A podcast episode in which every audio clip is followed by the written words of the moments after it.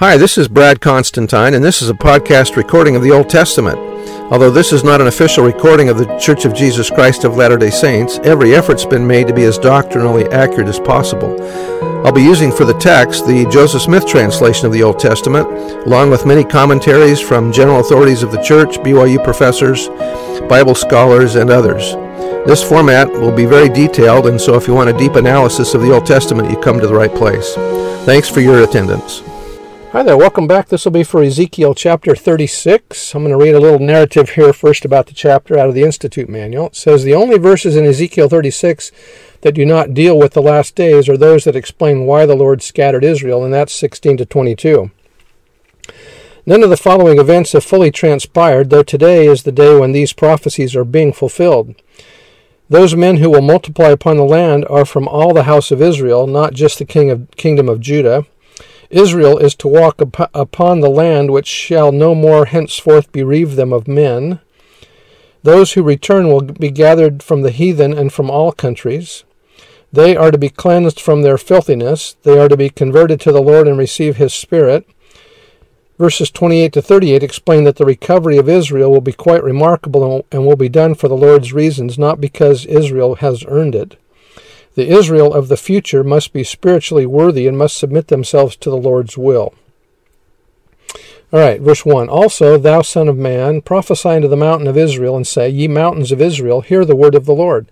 Thus saith the Lord God, because the enemy hath said against you, Aha, even the ancient high places are ours in possession. Therefore prophesy and say, Thus saith the Lord God, because they have made you desolate, and swallowed you up on every side, that ye might be a possession unto the residue of the heathen, and ye are taken up in the lips of talkers, and are an infamy of the people. Therefore, ye mountains of Israel, hear the word of the Lord God. Thus saith the Lord God to the mountains and to the hills, to the rivers or ravines, and to the valleys, and to the desolate wastes, and to the cities that are forsaken, which became a prey and derision to the residue of the heathen that are round about. Therefore thus saith the Lord God, Surely in the fire of my jealousy have I spoken against the residue of the heathen, and against all Idumea, or Edom, which have appointed my land unto their, into their possession, with the joy of all their heart, with despiteful minds, to cast it out for a prey. Prophesy therefore concerning the land of Israel, and say unto the mountains, and to the hills, to the rivers, and to the valleys, Thus saith the Lord God, Behold, I have spoken in my jealousy and in my fury, because ye have borne the shame of the heathen. Therefore thus saith the Lord God, I have lifted up mine hand, surely the heathen that are about you, they shall bear their shame. But ye, O mountains of Israel, ye shall shoot forth your branches, and yield your fruit to my people of Israel, for they are at hand to come. For behold, I am, I am for you, and I will turn unto you, and And ye shall be tilled and sown. And I will multiply men upon you, all the house of Israel, even all of it, and the cities shall be inhabited, and the wastes shall be builded.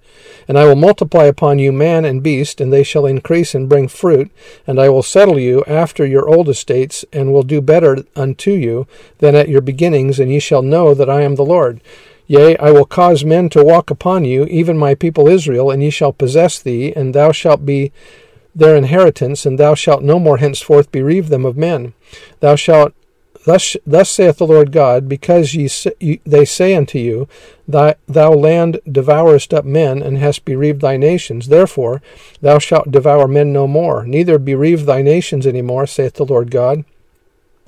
Neither will I cause men to hear in thee the shame of the heathen any more, neither shalt thou bear the reproach of the people any more, neither shalt thou cause thy nations to fall any more, saith the Lord God.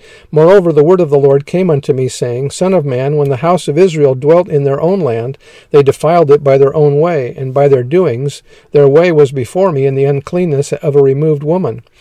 Wherefore I poured my fury upon them for the blood that had shed upon them, and for their idols wherewith they had polluted it. And I scattered them among the heathen, and they were dispersed through the countries according to their way, and according to their doings I judged them. And when they entered into the heathen, whither they went, they profaned my holy name, when they said to, to them, These are the people of the Lord, and are gone forth out of this land. But I had pity or concern for my, mine holy name, which the house of Israel had profaned among the heathen, whither they went. Therefore say unto the house of Israel, Thus saith the Lord God, I do not this for your sakes, O house of Israel, but for mine holy name's sake, which ye have profaned among the heathen, whither ye went. And I will sanctify my great name, which are profaned among the heathen, which ye have profaned in the midst of them, and the heathen shall know that I am the Lord, saith the Lord God, when I shall sanct- be, when I shall be sanctified in your in you before their eyes. For I will take you from among the heathen, and gather you out of all the countries, and will bring you into your own land. Then will I sprinkle clean water upon you, and ye shall be clean. For all your filthiness, and for all your idols will I cleanse you. A new heart also I will give you, and a new spirit will I put it within you. And I will take away the stony heart out of your flesh, and I will give you an heart of flesh. And I will put my spirit within you, and cause you to walk in my statutes, and ye shall keep my judgments, and do them. And ye shall dwell in the land that I gave to your fathers, and ye shall be my people, and I will be your God. I will also save you from your own uncleanness, and I will call for the corn, or summon the grain, and will increase it, and lay no famine upon you. And I will multiply the fruit of the tree, and the increase of the field, that ye shall receive no more reproach of, of famine among the heathen. Then shall ye remember your own evil evil ways and your doings that were not good, and shall loathe yourselves in your own sight for your iniquities and for your abominations. Not for your sakes do I this, saith the Lord God. Be it known unto you, be ashamed and confounded for your own ways, O house of Israel. Thus saith the Lord God, in the day that I shall have cleansed you from all your iniquities, I will also cause you to dwell in the cities, and the wastes shall be builded, and the desolate land shall be tilled, whereas it lay desolate in the sight of all that passed by. And they shall say, This land that was desolate is become like the Garden of Eden, and the waste and desolate and ruined cities are become fenced or fortified and are inhabited.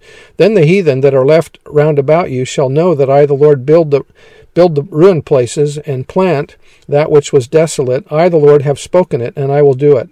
Thus saith the Lord God, I will yet for this be inquired of by the house of Israel, to do it for them. I will increase them with men like a flock, as the holy flock, or flock for sacrifices, as the flock of Jerusalem in her solemn feasts. So shall the waste cities be filled with flocks of men, and they shall know that I am the Lord. So that's about the gathering of Israel in the last day. Some of that sounds like it might be millennial, where he's talking about inhabiting the waste cities and rebuilding and all that stuff. Anyway, these are exciting times we live in. We'll see you next time. Bye.